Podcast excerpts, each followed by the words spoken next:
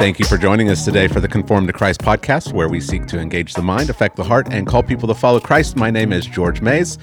Here with me is Jay Jones, and this is Text Driven Tuesday. Morning. Good morning. Good morning. Good morning to everyone out there.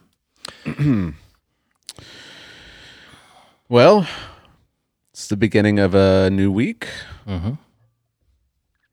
and I had a question for you, Jay. Oh no. Okay. What what you got?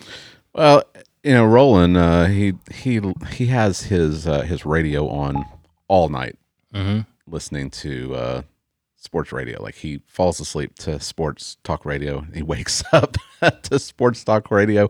And he was asking, he was telling uh, telling me this morning about. What, this- what do you think he'll do? Do you think he'll be like a, a broadcaster? You know, he really wants to do music. Uh, he wants to do something with music, but I've told him that um, he he likes to talk about sports. So maybe look at broadcasting. Mm-hmm. I don't know. You could take Joe Joe uh, whatever's name's place. Oh yeah, Joe Buck. Joe Buck. Ugh.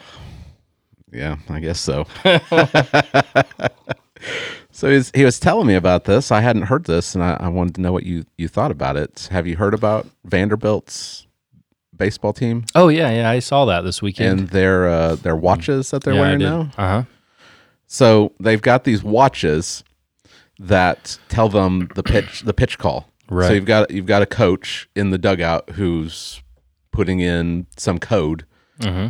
and it tells everybody The pitch. what what the pitch is. what the pitcher is gonna throw. right. Yep. So the it's it's meant to prevent um, sign stealing, Uh huh. right? And Yeah. also it's supposed to increase the Speed. the speed of the of the game. Uh huh.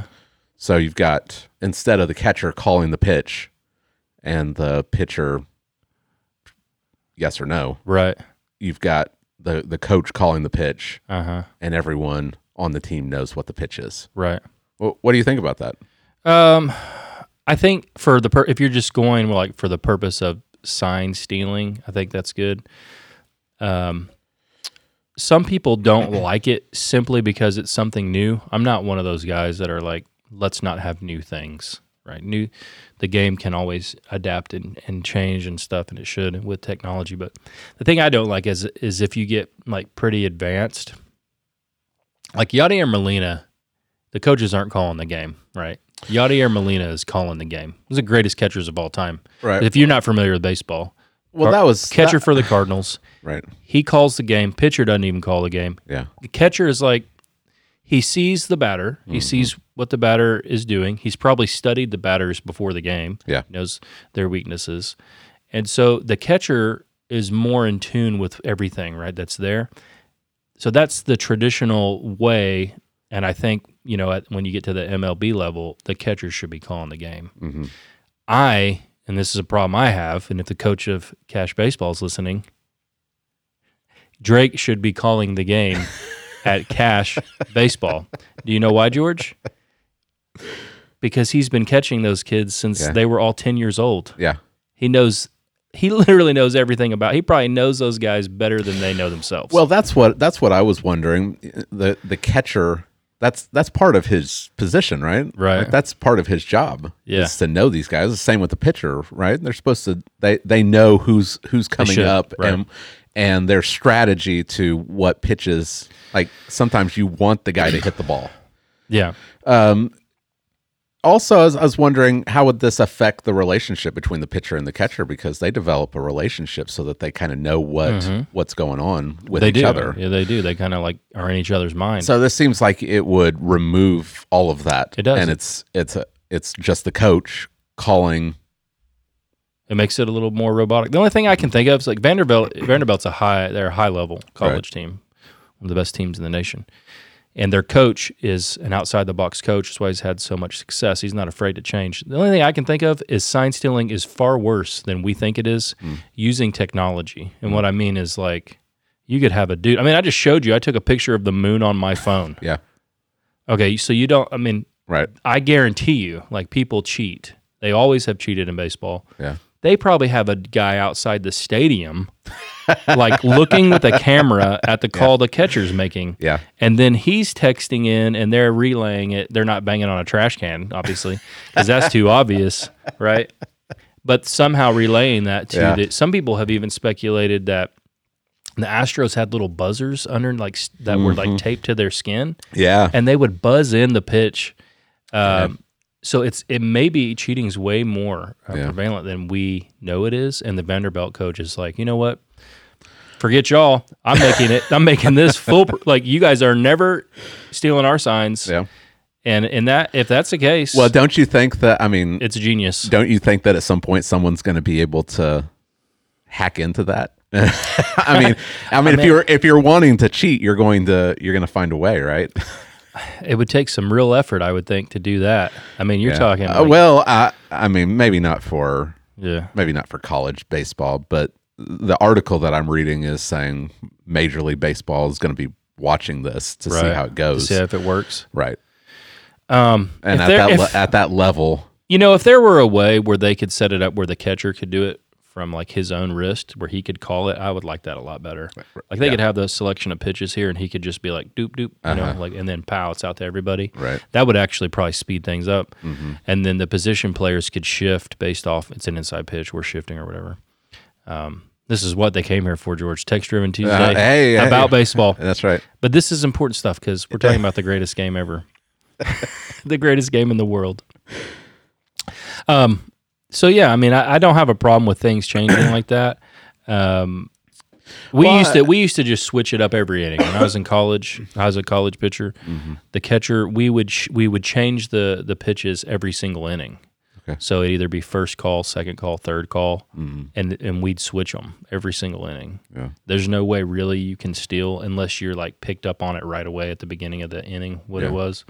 So I don't know. it, stuff like this, I'm I'm a little more reluctant to see things change because I, I think that part of what makes baseball such a great game is just the human element to it. And the Yeah. more technology you introduce into it, it just feels like it's going to get it may be faster, but I feel like it's going to lose something. Like all the all the conversation about replacing the umpires with like a machine I'm not for that. like that eh, part of the game is the element of human error like there there is an amount there's there is going to be human error like the umpire is not going to always call the the pitches correctly um so you yell at him that's part of the game Right. right And the catcher, part of the catcher's job is to deceive the umpire. right That's a huge component of receiving. We Yeah. we work on it, Drake and I, almost every day. yeah And, and, you know we work on it. It may be eight minutes. That's all it is. We have a little routine we do routine that we go through for like it's like eight minutes long, Mm-hmm. but it's about how to position your hand and come up through a pitch, Mm-hmm. and it creates a deception. right So you're going to get called balls that are out of the zone are going to get called strikes. yeah That would be eliminated by a right robot umpire. right Yeah. So yeah, that, I- I'm not for that. Yeah. I could see, you know, if they, if, like you said, if they could find some way that the catcher was still calling, but it was still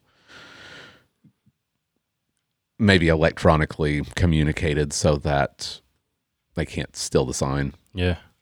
Um, these- teams, like the Astros, Yeah. that were stealing signs, like that's kind of losing the spirit of the game too. Yeah. Like if you're stealing the signs because you picked up on what the signs are, that's part of the game. Right. But um, to have somebody that's banging on a trash can, like telling everyone what, like, Yeah. Yeah. I know. But the question, George, the real question that everyone wants to know that was at the sermon is can Jesus hit Mariano Rivera's cutter? well, you know, I was trying to, I was trying to, you know, You trying to get there? get us get us into the into the sermon because your intro was about fair weather fans. Yeah. Thought you were going to take a dig at the Cubs there for a second, but you didn't. You held off. I appreciate your restraint. You're right. Yeah. yeah. You're a true fan. True fan. True Man, I've been a fan of the Cubs since elementary school. I don't know why. You were. You I just mean, I love. lived, I've lived I've lived in Oklahoma my entire life. you I just don't love know. heartache. I guess so. I just you get you get used to you get used to saying ah, maybe next year. yeah, it's it's one of those things when they won the World Series. Like it was, I mean, that was just phenomenal. And that was that was huge because they may never win it again. Uh, Yeah, so you you were talking about fair weather fans, um, and uh, obviously you bring in baseball. mhm. So we're we're we're starting a new book, the book of Habakkuk. Yep. Um, tell us tell us a little bit about Habakkuk, and then we'll we'll we'll come back to the baseball Okay. because we got to answer that question because you you uh, you told people That we would, in the yeah. sermon that we would answer that question. So we got to we got to answer the question. But let's let's let's jump into Habakkuk and start talking a little bit about the book. All right. Habakkuk is um, a smaller, smaller book, short little book. Um, probably maybe takes up two pages, maybe three in your Bible. Um, four in mine. Three chapters, small book. It's part of the minor prophets, but as we've discussed before, the minor prophets are only called that because they're short. Probably how much detail you want on him? Uh, who he is? Yeah, just Habakkuk. No one knows who he is. George. okay. There all right. Well, there you go. That's uh, that's good. I didn't mention this in the sermon. Um, I'll probably bring it up. I might hold it till the very end. Maybe I'll hold this little piece of info, what people think his name means, Okay. um, and why it, why it matters. I'll just tell you, it, it means one who embraces or one who clings. Okay. Um, so Habakkuk is a prophet, um, and this means that he's been chosen by God to receive divine revelation, like direct revelation. A prophet uh, fore, foretells; he gets, you know, future information. He also forthtells; he speaks to the culture. Um, he's probably a contemporary of Jeremiah. Okay. We don't really know any other information about him other than that. There is some legends around him that developed. Um, I think because of the intertestamental period books, um, but I didn't see that that's relevant because we're sola scriptura people. You know what I mean? And all that's just I'm curious though. I mean, this is supplemental to the sermon, so Yeah. you didn't include it in the sermon. That Yeah. that probably is appropriate. But let's there's a legend give me that, give me give me one or two legends. that there's a legend that he he came and visited Daniel in the lion's den. oh, really? Uh huh. Okay. Like all right. gave him water and Really? took care of him. Interesting. Yeah. That's Um, that's bizarre. yeah. Yeah. It Why would they choose Habakkuk I- out of I- any of the other? I don't know. the minor now, now I'm prophets? going to have to look this up and, and give you more. tell you exactly where it comes from. Okay, that's it's one of those interesting. things I read when I was researching. I was like, that's interesting. And then I just, Just dropped it. yeah, Yeah. Okay. All right. Well, you don't have to go into a lot of detail about it if you don't, if you don't want to. yeah, That's interesting though. yeah. I hadn't heard He that. took food to Daniel in the lion's den. Okay. Um, the sixth day that he was in the den and the lion's den, it's actually in Bel and the Dragon Oh, really? in the Catholic Bible, Okay, so it's part of the Apocrypha. part of the Apocrypha. Okay. Have you read Bel and the Dragon? I've read all of that, all of the Apocrypha. Um, it's been several years ago. Okay. Bel and the Dragon's a weird one. Yeah, Yeah. yeah. There, there's a reason why, It's not included. like the It's the- obvious. As you're reading the book of Daniel, Yeah, when if you are reading Bel and the Dragon, which is like a, a tag a tagged on section, you can tell this isn't written by the same person. right. like all of a sudden it turns real weird. Really weird. Yeah. Yeah. Okay, so it's in it's in Bel and Dragon. Interesting. Okay. but that's just pure. Oh, yeah. pure legend. right. Yeah. so Habakkuk is, um, if it, this book has a little little uh, superscript they call it. So a little piece of text before the body begins It says the oracle that Habakkuk the prophet saw. So Habakkuk, a prophet, receives divine revelation from God. This doesn't happen all the time, right? Um, and he's prophesying to the southern kingdom of Judah. The northern kingdom's already been destroyed. Assyria has already conquered and totally decimated the north. They tried to the south, if you remember the timeline of the Bible. They tried to conquer, they laid siege to Jerusalem, but God intervened and saved and saved saved Judah in a miraculous way. The angel of the Lord went out and fought for the people, Right. killed a couple hundred thousand, I think. 175,000, Yeah. I think. and uh, they wake up the next day and uh, they're like we're out of here that's enough and uh, so the the the southern kingdom is saved, but you know they do what they do. They followed the north in their apostasy and their in their idolatry and their immorality. There was a short little reform um, under Josiah. hmm So Habakkuk is either writing this and saw this uh, before Josiah's um, reforms or right after he died. Okay. That people aren't really sure. So, Right. You know, 625 ish to 605 BC is kind of the dates that are given for this. Um, Yeah. I tend to lean earlier, Okay. as we'll see here next Sunday, Okay. because what God says is a big surprise. And if it's later, it wouldn't be so much of a surprise. Okay. You know what I'm saying? Uh huh. Um, Okay. He says he's raising up the Chaldeans, Yeah. Okay. and that's kind Of, that should be a surprise, but it's not a surprise if they're already powerful. Okay. So probably earlier uh, conditions are really bad, and he um, and God reveals this to him and tells him to write all this down. So we're we're getting ready for the Christ Center Churches conference Mhm. um, on the Trinity, and I'm doing the Trinity in the Old Testament, Yeah, and so my eyes are just constantly looking for these little clues. I think these little hints, and so when you were talking about verse one, I saw I saw something that was interesting. mm-hmm. It's the oracle, which that's verbal, right? Mm-hmm. It's the oracle which Habakkuk the prophet saw. Mm-hmm. So I, I thought that was right. interesting. Like he's seeing something. And he's having a conversation. Right. That's how. That's the interesting part of how it, it takes place. This is a prophecy, but not like other prophecies. Yeah. Like Habakkuk has a conversation with God, Yeah. and you get to eavesdrop on it. Right. And I, think it's interesting. I, I'm just so I'm I'm so ready to like talk about this on on Friday. At the conference, At the the conference, Christ Center yeah. Churches Conference, which you can register That's for right. at, at Christ Christ dot dash dash, dash Christ centered dash center dot church. church. Uh-huh. Go register for that conference. Right. Friday, Saturday on the Trinity. Yeah. So I'll, I'll probably just leave it there. So yeah, you see Get- that they're having a to come. conversation, right? Yeah. He's he's either talking to someone that he sees or he's having a conversation what in his head. Yeah. Right. So Which way do you go? hey, I think he's seeing something. Think I think he's seeing seeing somebody. Right. Yeah. So he's he is he's and that's that's kind of how it's, it breaks down. First part, which we'll look at today, verses two through four. Um, he is he he's talking to God right. and he's lamenting. Yeah. God talks back to him. He says, "Oh, I am going to do something," and then he's then he talks back to God. Mm. He's like, "What do you mean? That doesn't make any sense. How could you do that?" Yeah. This is how the conversation goes. It's longer, obviously, than that. Right. And then finally, there's this great section on faith, um, and then God says, "No, uh, I'm about to do something about it. Don't worry. Yeah. I'm going to judge. I'll judge the Babylonians." Five woes, and then Habakkuk prays. It ends with this great prayer. Mhm.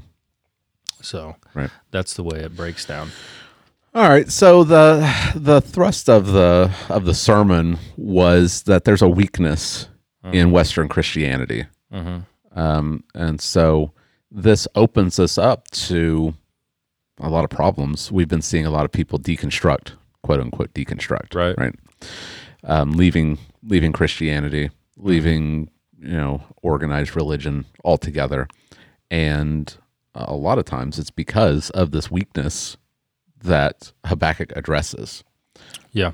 and that that weakness is what Um, well, do you want to do you want to answer the question first before we get? Sure, sure. So I know Uh, people are. yeah, we can. Yeah, but we then we can move on. All yeah, right. you know. So So, the so, weak- the you, so you're ta- so you're talking about you were talking about fair weather Yeah. fans, and you were talking about baseball, um, and uh, so you. I don't even. I don't even remember why I you said threw, I why said you threw this a- out. Well, I said I said uh, doesn't baseball ever make people uh, like have these great Christological questions? That's right. Am I the only one who sits around thinking about this stuff? I think you might be. The great Christological question: Yeah. Can Jesus could? Well, I guess it depends on how you phrase it. Could Jesus hit a Mario on a Mariano Rivera cutter, greatest pitch in baseball, Mm-hmm. Okay. arguably okay. of all time? And the answer is: Could he have? in his incarnation. Is that what is that what you're asking? Like Right. like when he was on Earth, if he could have hit Yeah. this pitch. Yeah. Okay. And the answer is no. Yeah. There's no way he could have. Because Jay, you are you are diminishing the power of of Jesus. Yeah. You're saying that there's something that he couldn't do while he was on Earth in his incarnation. Well, you know, I- we've talked about it before on here. The, the one of the other flaws we have is we uh, make Jesus just a uh, a divine. He's he we, he's overemphasis on his divine nature, so that there's no human nature left. Mm-hmm. Right. He's he never touched a baseball bat. Yeah, I was I was talking to you after the after the service. Yeah. I, I imagine that if he would have been handed a baseball bat, he would have looked at Like, it what like, do I do with what this?" am I supposed to do with this? Yeah, exactly. He's Um, not. He's he doesn't have built-in um, knowledge. Like he's Right. not. He's not a walking encyclopedia. He learns everything. Yeah. Right. So that's that's fun to think about that stuff. I the question I is use now. the I use the uh, the illustration. You know, I, I tutor some kids um, every week for our homeschool uh, program, and I use the illustration that you use very often. Like if you could time travel to Jesus, and you could you could actually sit down and talk to him, ask him all these questions, and and you have this. You know, you're just pouring out your heart to him, and uh, you stop talking, and he says, "Huh." yeah. Right. because he, doesn't speak English. Yeah. he doesn't know. He doesn't know. He's not. He's not. You know, he doesn't have all this knowledge. He has to learn things, Right. right? Yeah. That that's part of the incarnation. Is he limits himself? He empties himself by by taking upon himself the weaknesses of humanity, hmm which would include He can't hit a. He can't. yeah, hit a, he can't hit a fastball yeah, or a cutter or anything. finite, right? Uh, but then the question comes: What about now? what about now that he's resurrected and glorified? Yeah, And that I have to say, I don't know. because if he goes God mode, of course he can. right. But if he says, you know what, guys, I'm going to play this fair, but I've been watching a lot of baseball. yeah. I've I, I've even played a little. Okay. I, I don't know, so I don't Yeah. know. These are the questions that keep Jay awake at night. I know. staring at the ceiling.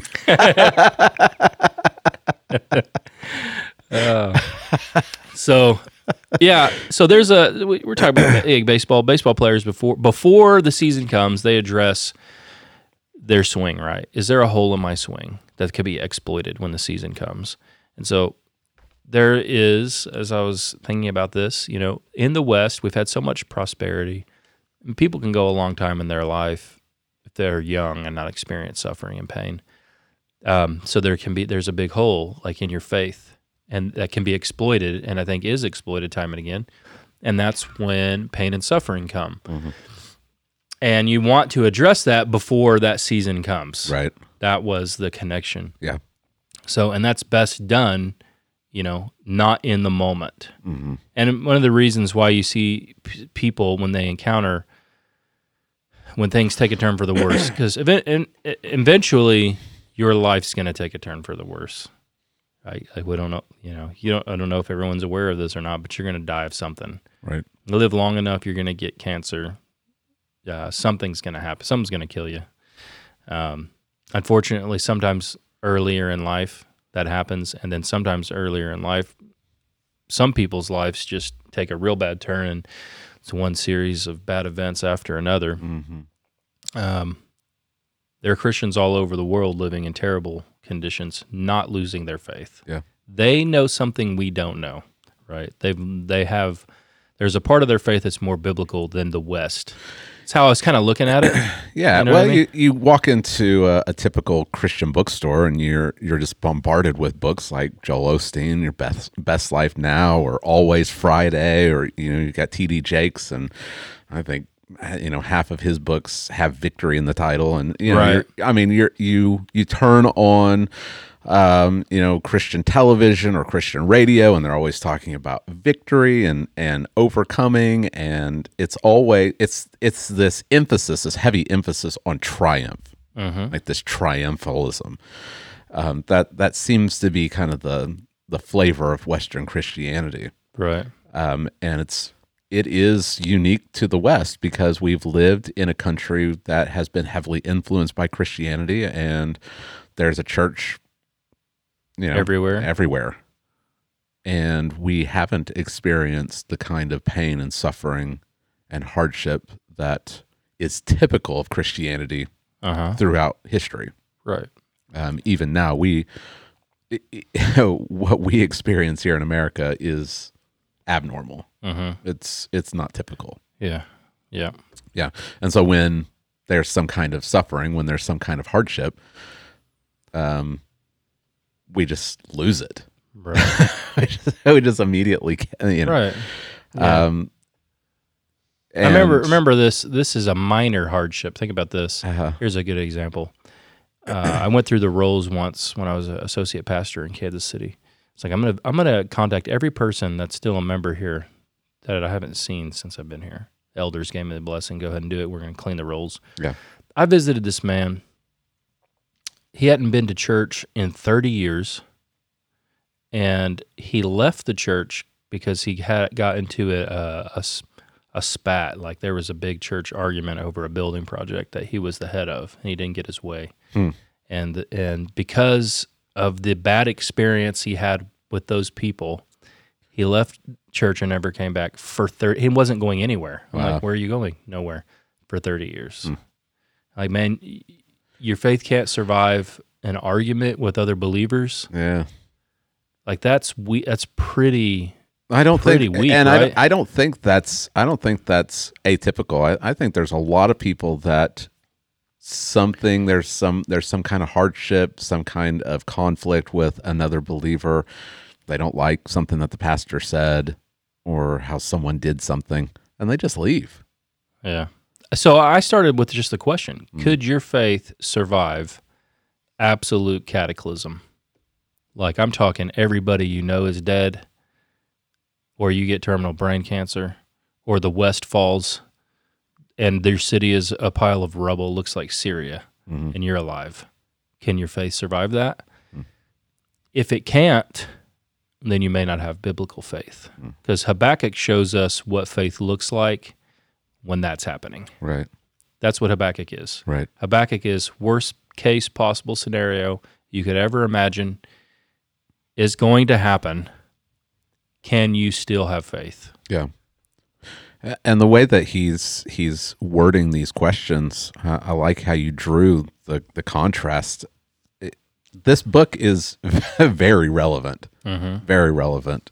Um, separated by twenty five hundred years, Yeah. somewhere around there, um, and yet it reads like newspaper. Right. Yeah. Right. Yeah. um, and so this this has very much to do with our own situation and so the questions that he's asking are the kind of questions that we maybe are too afraid to ask Mm-hmm. Right. because we've been living in this this culture that kind of mask hardship Mm-hmm. we we want to kind of cover up how bad things are and don't let people see that you are experiencing trouble Mm-hmm. Yeah. Right. Should I read Habakkuk? Let's do it. Uh, let me read uh, Habakkuk. I'll read through verse uh, 4. Okay. It says, The oracle that Habakkuk the prophet saw. O Lord, how long shall I cry for help and you will not hear, or cry to you violence and you do not save? Why do you make me see iniquity, and why do you idly look at wrong? Destruction and violence are before me, strife and contention arise. So the law is paralyzed, and justice never goes forth. For the wicked surround the righteous, so justice goes forth perverted. all right well um, this is a prayer Yeah. right Yeah. um, but not the kind of prayer that you're going to hear on a typical sunday at um, evangelical churches Right. in america Right. right, right? I tried to pray like him couple weeks ago. You in- did. in the pastoral Uh-huh. prayer. Yeah. yeah I know if that, right um, People are probably freaked out. what what's happening? right. yeah, um, just thrust us right into lamenting, right? Why do you think it is that we, because we we all know that America's got problems. Mm-hmm. I mean, just the last two years have been filled with trouble. Mm-hmm. Why do you think people have such a hard time lamenting? I don't know. Um, And you brought you brought out the Psalms also, like Yeah. that, like this kind of prayer is not unusual in the Bible. right. Yeah. This is Habakkuk is talking to God, but it's is it's a lament, Mhm. and lament is a strong, passionate, even um, complaint. It's more than a complaint, right? Like you're, and that's why the term lament.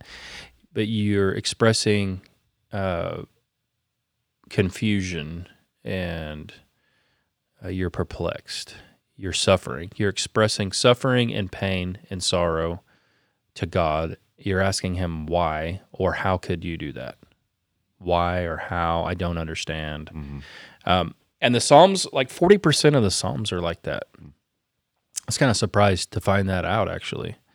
But that's why people love the Psalms. That's why when people go to the Psalms when they're sick, Right.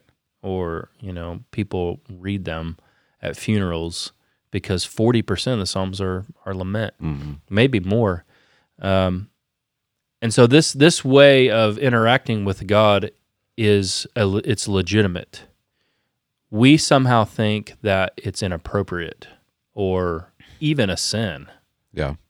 you know we can't we can't a- you can't ask god why he would do something like that that's an that's expressing a lack of faith Yeah. um, and I think it's just more and more of this idea that has been has just grown over time, at least where we live in the West right now, that Christianity is a therapeutic. So my faith, and as I, I practice Christianity, it ought to give me peace. It ought to make me feel good. If I go to church, I ought to feel better. It ought to like reset me for the week. I Go to church, I get reset for the week. I'm ready to face the week helps me to feel better. No matter what's going on in my life, I can always pray, and that'll make me feel better. Um, and that's that's a flawed a flawed understanding. So I had a question. Uh, Someone asked me a question about that. Um, is it okay to feel those things when you go to church? I mean, we're talking about lament, but sometimes things are going great. Mhm. Like sometimes you are experiencing happiness, and and people aren't sick, and your job's going well, and Right. and you come to church, and you do feel peace, and you do you know you do feel that encouragement, and, and that is that. I mean, that's okay, right? yeah, I think that's the that's the I think that's the given Yeah. is uh, that we'll experience peace that transcends all understanding Mm-hmm. because you know because of Christ. You know, in the in the world we will have trouble, but take heart. That's like you don't let your heart be troubled. Yeah. because I've overcome the world. Um, this is why you know I just read a letter from uh, a Chinese prisoner he wrote to his parents, and he talks about all the peace that he has in his life. Um, my dad posted it yesterday. Um, so you're going to have peace in your life that does not make sense to the outside world, Yeah. and that's I think uh, good.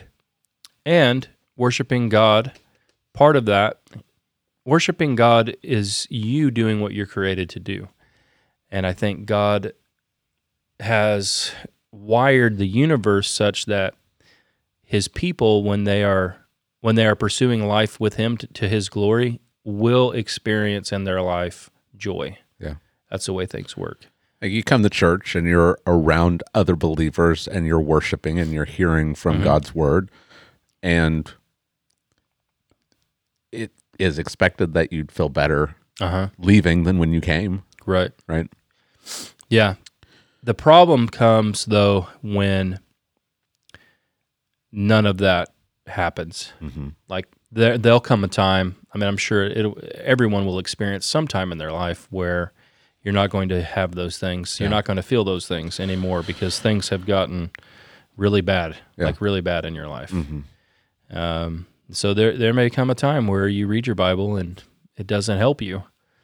Um, well, what do you do then? Mhm. You know. Right.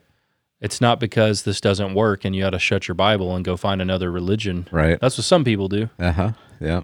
you know, Right. shut it all down. Yeah, I mean, it would be an interesting case study to look at people that have attended or read, devoted themselves to, um, you know, Joel Osteen's preaching hmm and see what is the what's the long term Right. effects because you can read your best life now and you can read all of his anecdotal um illustrations of how him and his wife drove around and saw a house and they loved the house and they declared that they would own the house. And then a couple of years later they were living in this you know multi-million dollar house Yeah.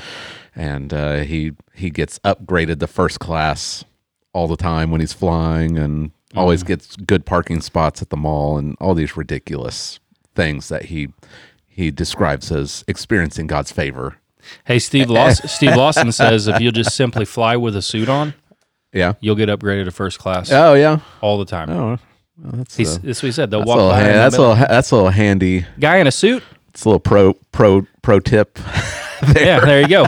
You want to fly first class? but you can you know you can you can read these things and you can hear these things and and you can you can convince yourself that this is true and then something terrible happens Right. and what what do you do then Uh huh. It- does god hate me have i done something wrong uh, it's the it's john 9 who sinned this man or his parents that he was born blind what do you do when it's not your best life now when you know your world caves in it'd be interesting to find out exactly you know what what's the what's the fallout Right. here from from these kinds of of teachers that ignore the fact ignore 40% of the psalms are laments Right. and that god's people often experience not just a little bit of sorrow but really overwhelming Uh huh. sadness Right. right uh, i like the the quote that you that you had do you have that one pulled up the uh what was it daniel block was that who it was Um. Yeah, Daniel Block from his book "For the Glory of God: Mhm. Recovering a Biblical Theology of Worship." Yeah. Yeah. Good quote. Do you yeah want me to re- read that? yeah yeah I, I really liked it All right. He said, seduced by a health and wealth gospel, we have developed the notion that the primary purpose of worship is to give us a spiritual high, and that negative feelings and expression of grief should be suppressed. However, the scriptures portray worship, especially prayer, in brutally frank terms. Prayer may express submission, supplication, intercession, praise, thanksgiving, or adoration. But God's ears are also open to our laments and even our complaints. Yeah, that's good. Um, I think that you're right that it's a weakness in our church, and I think that there's this stigma where you got to wear a mask. How's everything going? Right. What's the you know the response is? Oh, it's good, Yeah. even if it's not good, even if it's terrible. There's Mm-hmm. there's like this game that we play, this the these theatricals. Um, but God's word is a corrective Mm-hmm. to that, and it helps us in these times of sorrow. And so you uh, you divided this uh, this sermon into two parts, Mm-hmm. two aspects of Habakkuk's prayer of lament that will make our faith more biblical. Mm-hmm.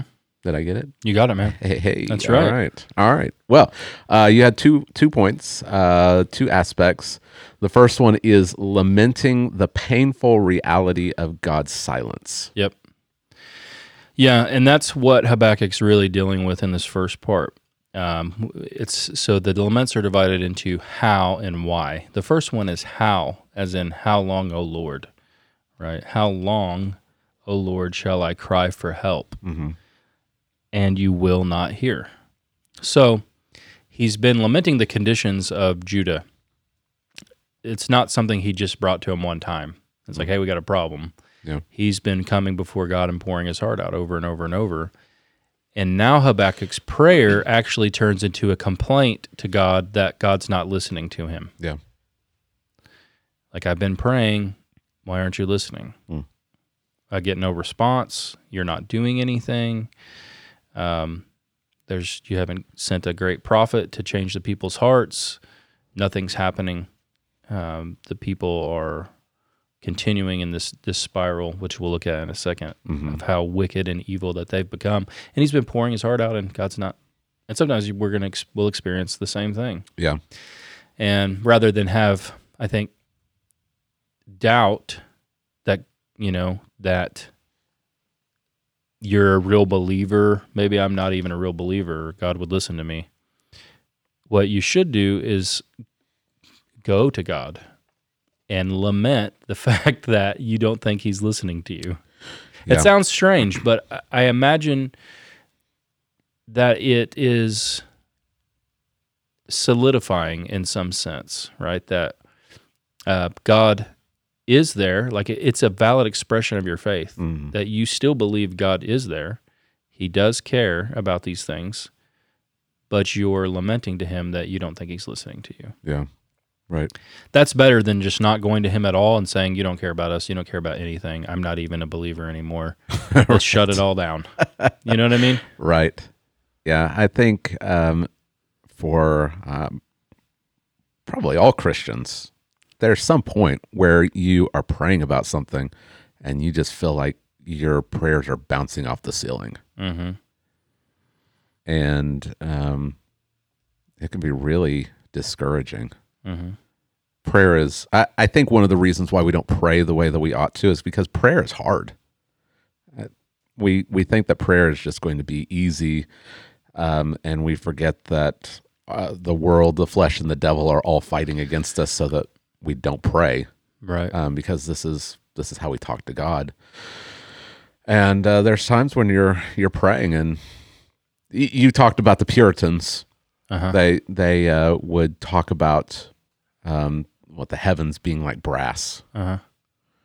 and it feels like you're you're praying, and your words are flying up, and they hit they hit uh, you know an invisible object, Yeah. and, and never makes it to uh, to God. Mm-hmm.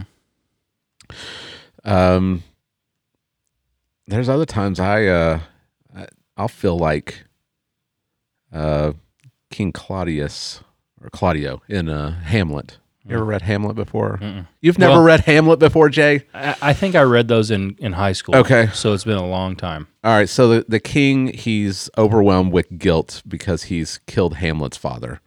And he is in the confessional booth. And Hamlet's uh, Hamlet's going to try to kill him while he's alone. Um, but Hamlet decides it's very Catholic.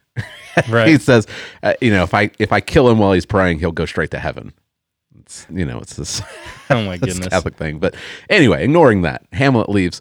But if he would have known that uh, that the king is actually having trouble praying because of his his guilt, um, and he says that that my words fly up, but my thoughts remain below. Words without thoughts never to heaven go. Hmm. And I think there's a lot of times that we can identify with that. Like we're saying words, but our thoughts are just all over the place. Mm. Um, I, I think that this this helps us a little bit in in this understanding that even in our weakness, even in the times when we just don't even know what to pray, it's important for us to still go to God. Mm-hmm. Yeah. Like it, it's it's good for us to be reminded of, of places like Romans chapter eight, where we don't even know what to pray in our weakness, but the Spirit is interceding for us with with groanings Mm-hmm.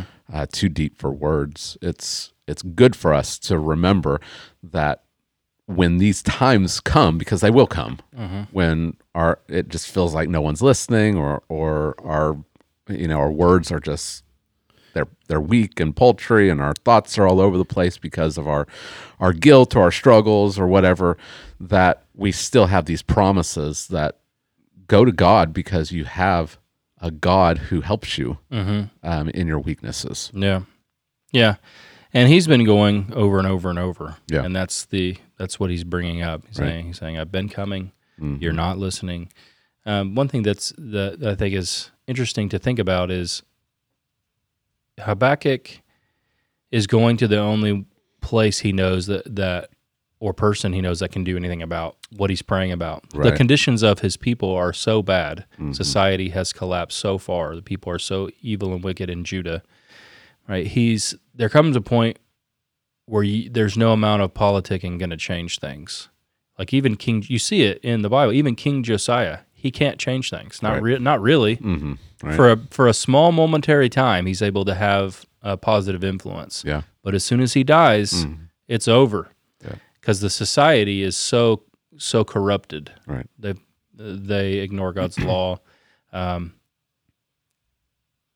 I, I feel like in our, we don't feel like our country is there, but I think it is there. We ought not to put our faith in politicians to change things in this in this country. Yeah. There's no hope for our country. No amount of politicking, um, lobbying of politicians to to bring about some political change is going to change things. Yeah. Our culture is too far gone. Hmm. Uh, what we need is for people to be begging God, like Habakkuk did. Yeah. And if God's merciful to us, sometimes He's merciful. That's the thing we forget. God pardoned a pagan nation, uh, Nineveh. Hmm. Now, they didn't remain in their repentance and they got destroyed, but we still see that God is merciful. And sometimes He does miraculous things, even in a pagan nation like Nineveh. He'll have mercy. Right.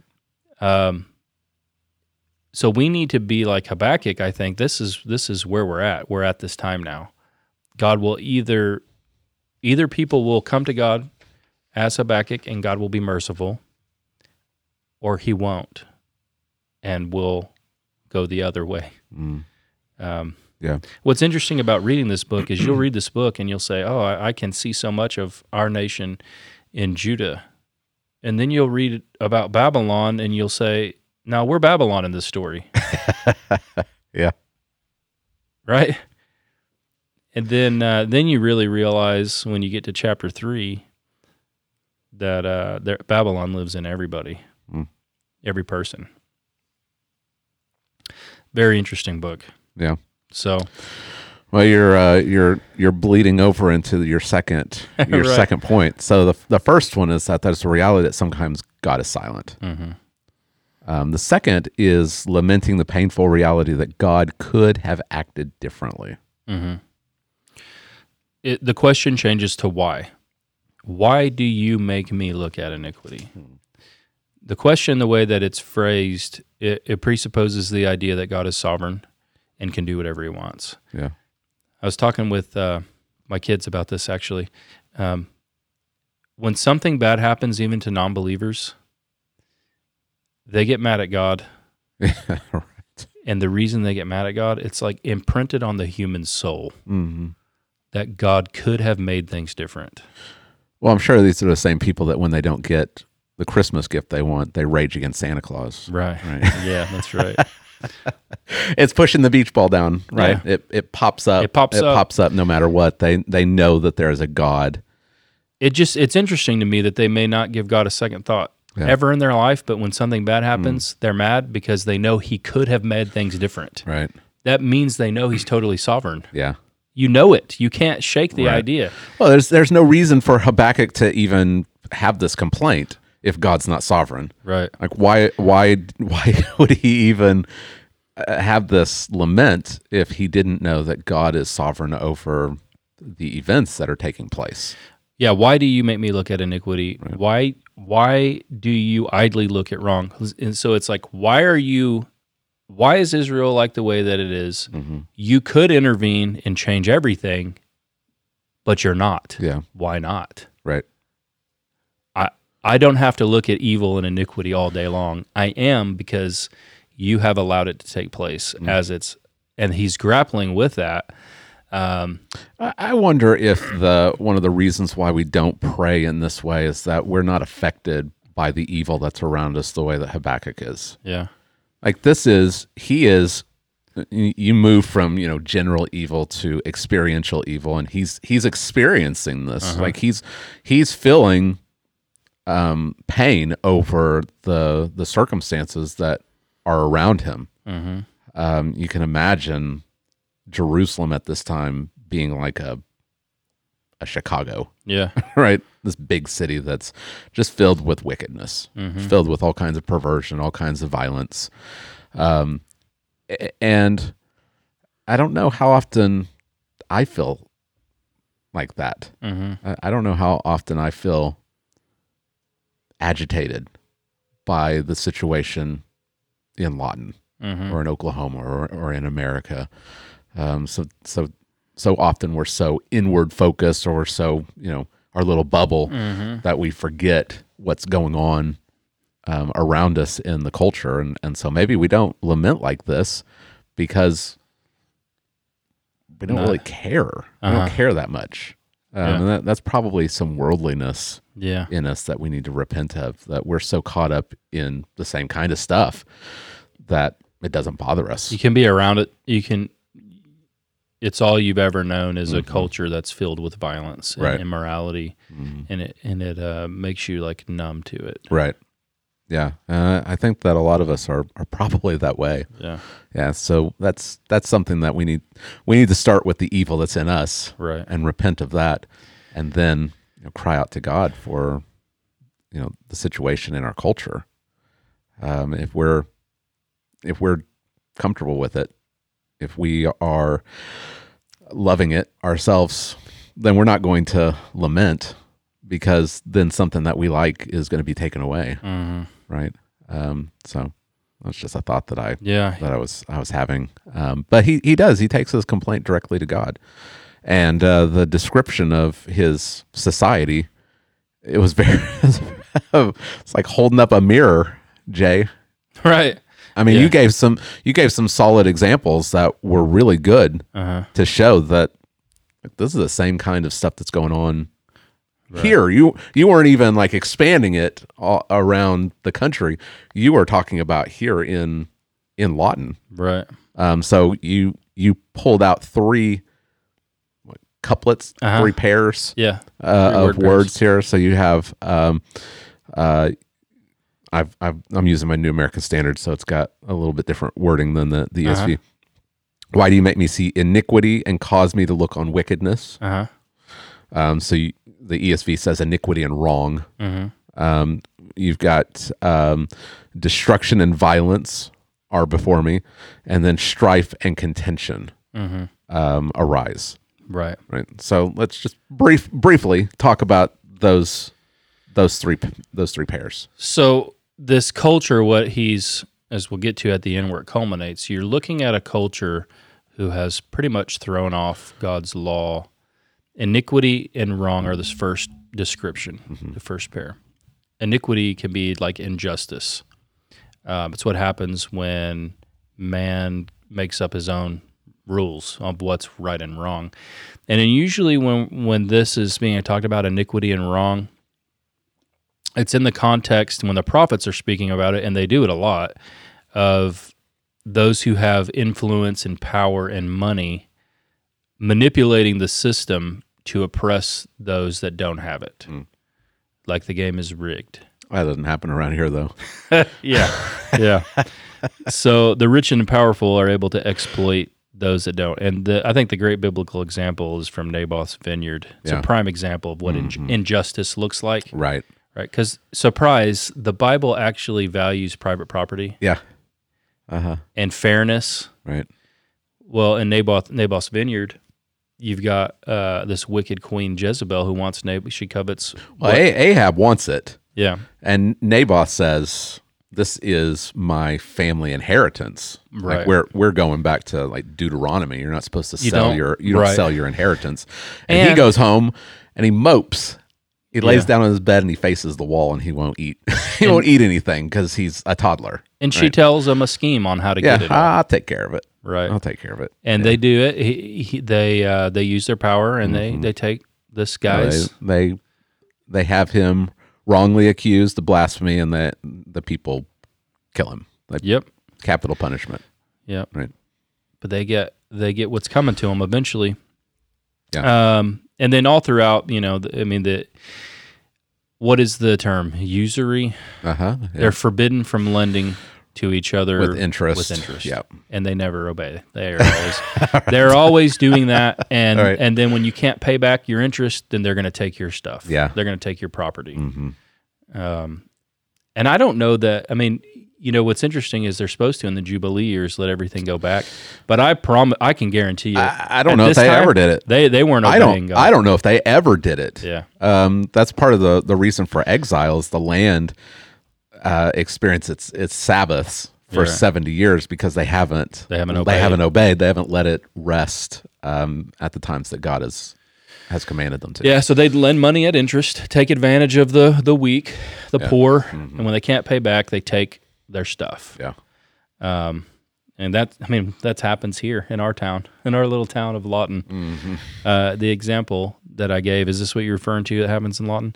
You've got people in Lawton, car dealerships and uh, furniture store places that will they will lend. It's it's pretty much you get to buy air quotes this fr- a car from them or whatever with zero money down, but like thirty percent interest. It's preposterous, Right. ridiculous. It's they're exploiting Mm-hmm. the. I think the uh, not only their their well, they're just their lack of life experience, Yeah. their lack of wisdom. They're these are like 17, 18 year olds. They're doing this stuff too. Right. Um, and of course they can't pay it back. Yeah. And then so then they seize it and then take whatever else they can from them. Yeah. They become indebted to them for like for years. Right. Well, you talked about. Uh, you also talked about the you know the court system and how the rich Oh yeah. they get a slap on the Oh yeah. on the wrist, Oh yeah. and poor people We have you, two. you get thrown away. They, you know they, they throw the key away. Like they lock There's- you up forever. there's two court systems. Mm-hmm. Like there's one for the rich and there's one for everybody else, like Yeah. all of us. Right. So the example I gave is, you know, you know, some wealthy person's kid gets caught with a brick of cocaine. well, you you see this. Nothing's going to happen to him. You see this with our politicians. yeah. I mean, the stuff that's come out about, um, you know, Hillary Clinton Uh-huh. just this last week, and the uh, the news coverage has been lacking. Oh yeah. Yeah. Like the the rich and powerful, they they get away with stuff. They get away with it. Like They- I, they I saw I saw something. I can't remember. It was somewhere on Facebook or Twitter. Um, someone posted that if uh, if you were caught spying on the president, you would be going to prison. Oh yeah. They'd throw you in a hole. All right. Yeah. But if if some politician does it, Eh. eh, you know, Yeah. uh, yeah, you see this all the time. We we talked about this in 2020 when we were, you know, all the all the conversations about racial injustice Uh-huh. were popping up, and we were talking about the fact that it's probably not so much racial injustice in our country as rich versus poor. Yeah. Like it's the rich, it's the rich people who are oppressing Yeah. the poor. You think LeBron's kid's going to face the same punish- Right. punishment as my kid Right. if they did the same crime? Uh huh. Get out of here. Yeah. There's well, no- uh, the- well, you know, uh, bringing up LeBron, I mean, we could we could just trash LeBron forever, Mm-hmm. and talking about the the injustices in our country, while at the same time wearing Nikes Uh-huh. that were made by literal slaves in China. uh-huh. Well, we have the luxury of complaining about injustice over here, but you know, people like the Uyghurs over in China, they don't hmm right? It's the rich and powerful are uh, they they don't even they don't even realize the you know the power that they have in comparison with poor people that don't have a voice. Right. And God's the way God's law is meant to protect s- protect poor people, pr- protect society. Right. At least it, it doesn't give them like handouts, but makes it to where they can't be crushed. right. Um, I remember the first time I ever read the the Old Testament straight through. Um, I was sitting, I was uh, in the field at Fort Sill. Actually, we were there for a couple of weeks in the field, and I read through the Old Testament. And I thought to myself, "Man, the world would be so much better if like everyone listened to this. Yeah. Like, even though the Old Testament law is given to Israel, it was meant to show the world there's a better way to live. Yeah. When you live by God's standards, it produces human flourishing. Yeah. And as we see, not even Israel lived by Right. this, much less the rest of the world. But if if the world could live by it and be prosperity, human flourishing, so many of the problems we have in society would just disappear. Mhm. Um, Right. But you still have the problem of the human heart, Yep. And we can't obey it. Yeah. We can't obey it, but that doesn't mean it's not good. Um, and yeah, so you see, you see that there's injustice, and then the wrong, wrong is like the consequence Okay. of what happens when there's iniquity or there's an injustice that's been done to someone. Okay. The result, and that's kind of how these two word phrases go: destruction and violence are kind of Right. in the same way too. Yeah, like you see the rich oppressing the poor, and the poor get poorer, and the rich get richer, and it Yeah. just it it just multiplies the problems, right? Yep. Yeah. Uh, all right, so there's destruction and violence. Yeah. That's that's fairly straightforward. Right. Violence is the act itself. Destruction is the result. Okay. So uh, violence, you know, we it's we know what violence is. We don't really need a great of a description. What I found was interesting is it's the word Hamas, and we know what that word is. Yeah. You know, if you've been alive for the past twenty years, you know Hamas is a terrorist organization in Palestine. Yeah. Kill women and children and do anything. You know, they traffic in violence. That's their name. I didn't know their name was violence. Did you know that? You know, I after you said it, it sounded familiar, but I I wouldn't have been able to just pull that one out. Yeah, hum, violence. Yeah. They tell you it's in their name. right. Hey, but they're the oppressed. They're just a they're- political they're organization. They're not a terrorist group. They're oppressed. Yeah. They live under apartheid in, in You ever see? Israel. You ever see that? Uh, I think it's a, a reporter is trying to ask, uh, what is that? Uh, what's her name? Ilhan Omar. Is that her name? oh, the is Hamas the a terrorist organization? congresswoman. Do you want to answer? Oh, really? It's kind of in the name. It's in the name. That's right. Let's. Yeah. No, they're just a peaceful political group. Yeah. Um, and it, so violence is just everywhere in society. Yeah.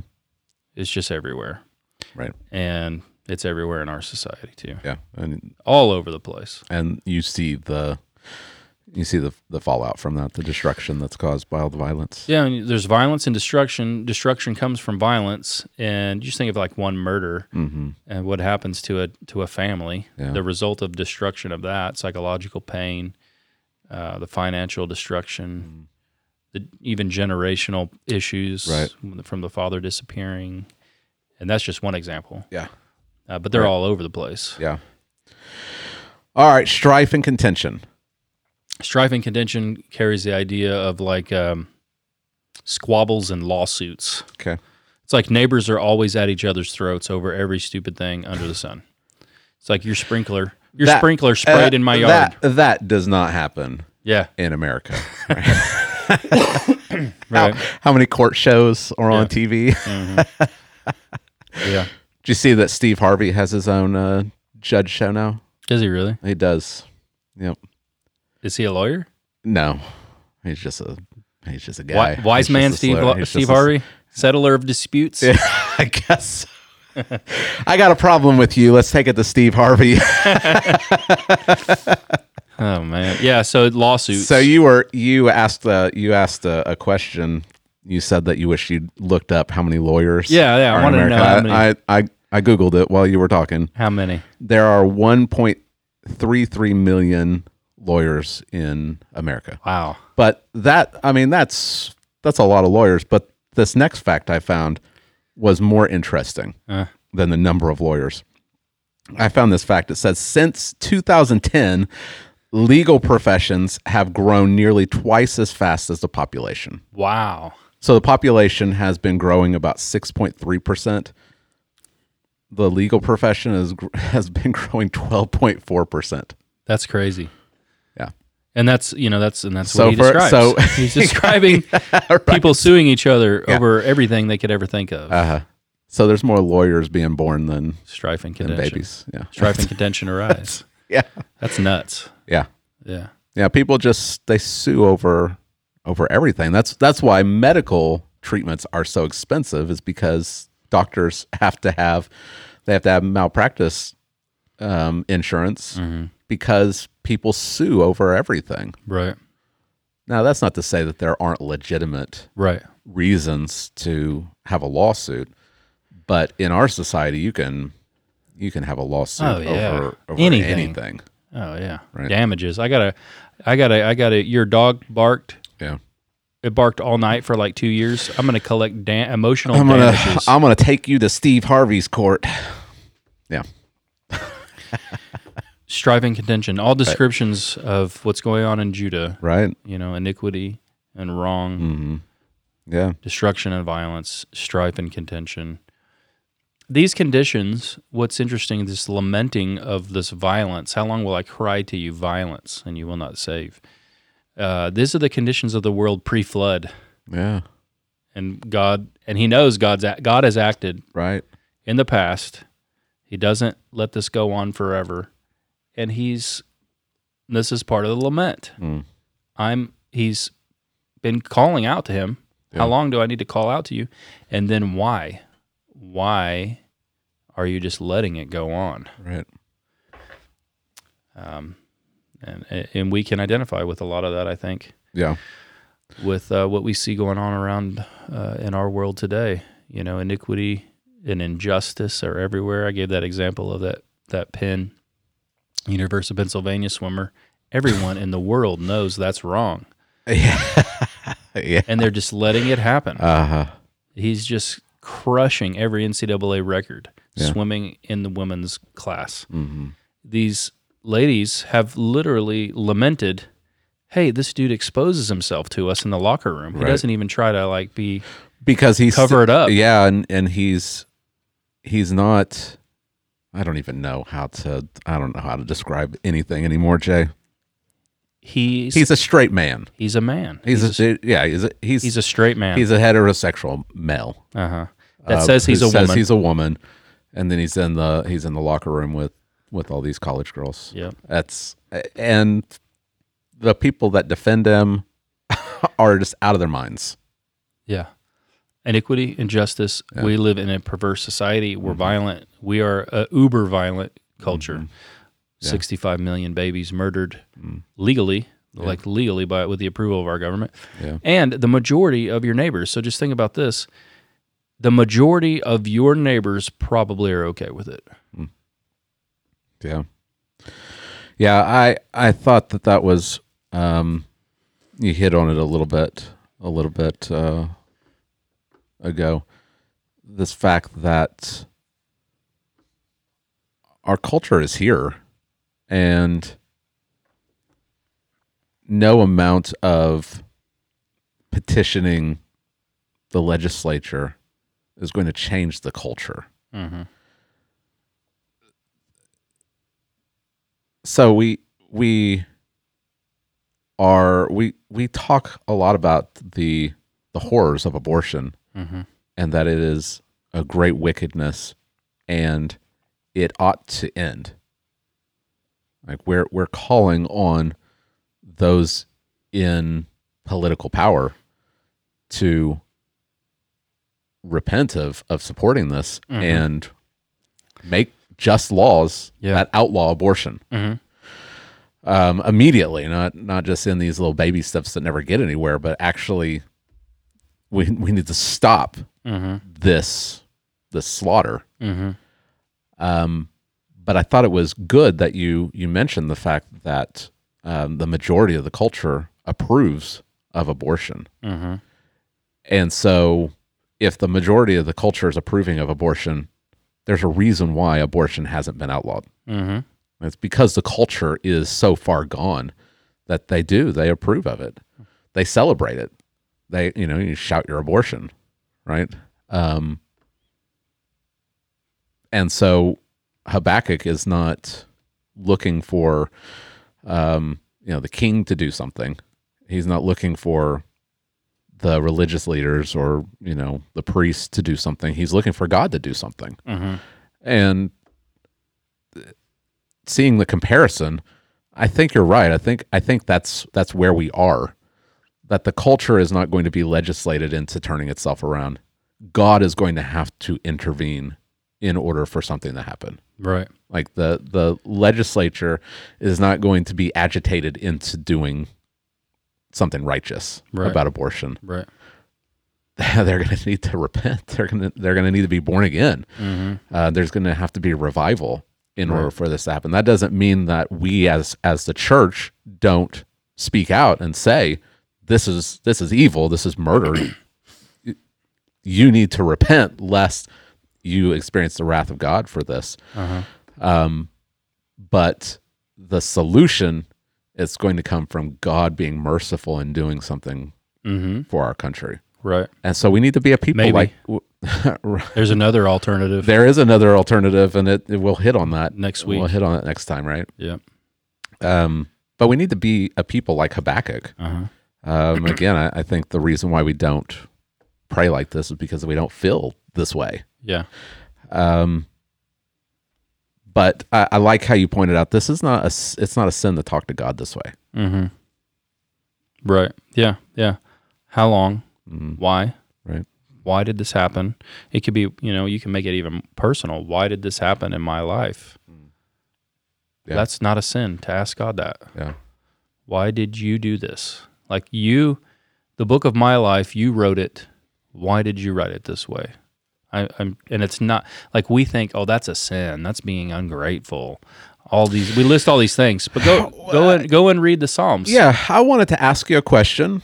Uh, maybe someone out there is thinking this, not just me. You see Israel, especially in numbers, Mm. um, grumbling and complaining. God, why did you bring us out here? Right.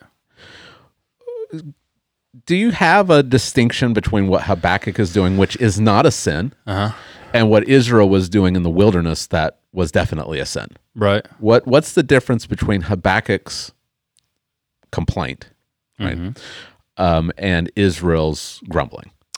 Well, it will be hard to do without giving away the whole thing. Okay, but okay. I, but I will. I think I think when you look at the kind of like the uh, the flow of a lament psalm or even the flow of Habakkuk. I mean, just read the whole book of Habakkuk. Right. I think it, what it would take what five minutes? the person that yeah the person that in faith that laments Mm-hmm. ends up at this place, even though you are still worthy of worship, simply because of who you are. Mm. That's where it ends up. okay. God may act, he may not act. But if he doesn't even act, I'll still praise you. I'll still worship you. Okay. You're still good. Yeah. I don't know. Does that make That's sense? good. Yeah, that's good. Yeah. So, whereas the Israelites were like, "Take us back, give me the golden calf. I'll take the I'll take the gods of Egypt. I don't Uh, even care." Right. You know, Yeah. they want to go back, Uh huh. right. even though they saw all that amazing stuff. Yeah. Right. Um. All right. So I was wondering how you were going to get to the gospel. Mm-hmm. Um. I was looking at my watch. I was like, Were you like, "Is this a Christian sermon or what is this?" you giving us some more therapeutic stuff there, Jay? Yeah, I like what you did though. yeah, So maybe in the last, you know, couple of minutes, maybe just this is a Christian prayer. right, yeah, Like yeah. Habakkuk is he's part of the believing remnant Mm. of Israel who's looking forward to a Messiah. Mhm. Uh, we're we're looking back and and we see the uh, the fulfillment of all of God's promises in Christ. How do we how do we look at this? Yeah. Um, what's interesting is when you look kind of at the phrase, the way that the first part of this is phrased, there's kind of an echo of Psalm 22. Really, that's there. Psalm. So Habakkuk is lamenting. I've been crying. Why aren't you listening? Right. And he even says, Why won't you hear? I'm crying violence and you won't save. Psalm 22 says, My God, my God, why have you forsaken me? And so I think this is the feeling of Habakkuk is one that's forsaken of God. God's forsaken me. Maybe he's forsaken us. Look at Israel, look at Judah. Why are you so far from saving me? Which Habakkuk says, from the words of my groaning. Oh my God, I cry by day, but you do not answer. That's part of Habakkuk's lament.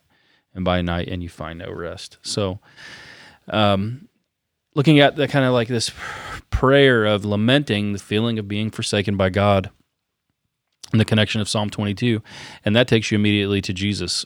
Jesus prayed a prayer of lament as he was hanging on the cross. He was forsaken. Um, under the wrath of God, dying for our sins, he he didn't just feel forsaken; he was forsaken. Um, and because of what he did, you know, I mean, it was God's plan in eternity past for him to go through that. So, of course, we know how how how he was raised from the dead, and so he wasn't ultimately forsaken. He was he's been risen. He's risen from the dead, and he's been seated at the right hand. Um, but this idea was just in my mind that no matter how forsaken you feel, you are never forsaken because Christ was forsaken for you. Yeah. And Jesus literally says that in Matthew 28, right? Uh-huh. I will never leave you Or or forsake you. forsake you. right? Right. I'm with you always, even, Even to, to- the end of the age. Right. Right. Yep. And so you can you can go to you could even go to God praying, God, I I, I feel all alone. I even feel like you've forgotten me and you've forsaken me. But I know that because Christ was forsaken and he said he would never let go of me and I so I know I'm not, Right. but I feel like I am. yeah. I think I think if you if you come to God with that type of honesty, I, I really do believe that He'll minister to you through the Holy Spirit Mm. with Yeah. encouragement. Right. That that that that will. And now we're back to like, is it a therapeutic? Yeah. Um, I think to some degree it probably would be, Mm. rather than just holding on to it Yeah. and not coming to God with it. right. Um, I think going to God with that honesty. Yeah, my my uh, my preaching professor, he was preaching through Habakkuk at his church, and uh, he preached in chapel this this passage, and he used the illustration of a, a little child going to their parent. Right. They're they're afraid of something, you know. They're they heard something outside. it's dark. I don't know what it is. What what parent would want their kid to go look for comfort and help somewhere else? Mm-hmm. you want them to come and, and cling to you. Right. You want them to come to you for help. And that's what Habakkuk is doing, and that's what we should do. right. Um, and it's when we flee to to God as our Father, um, remembering what He's done for us in Christ, we will experience peace. Mm-hmm. Right. Right. Yeah. All right. Well, um, good intro to the book. Uh, we don't stay here. We press on to the end. Um, it, it forms one one whole Right. one whole theology. Uh-huh. Um, but this was good. This was a good reminder that we live in a fallen world. We are going to experience sorrow and hardships, uh, and it's okay to lament to God. Mm-hmm. Right? Yep. Okay, all right. Well, thank you very much, Jay. Um, I hope this was an encouragement for you. It was an encouragement for me. It was a good reminder. Um, it was also very challenging uh, as I think about my own thoughts towards this world, um, the society we live in, and, and how we ought to be uh, going to God, praying for Him to uh, to act, and uh, trusting that everything that He does is good and right. So, uh, we will see you next time for Free for All Friday, and uh, as always, we hope this helps you to become more and more conformed to Christ.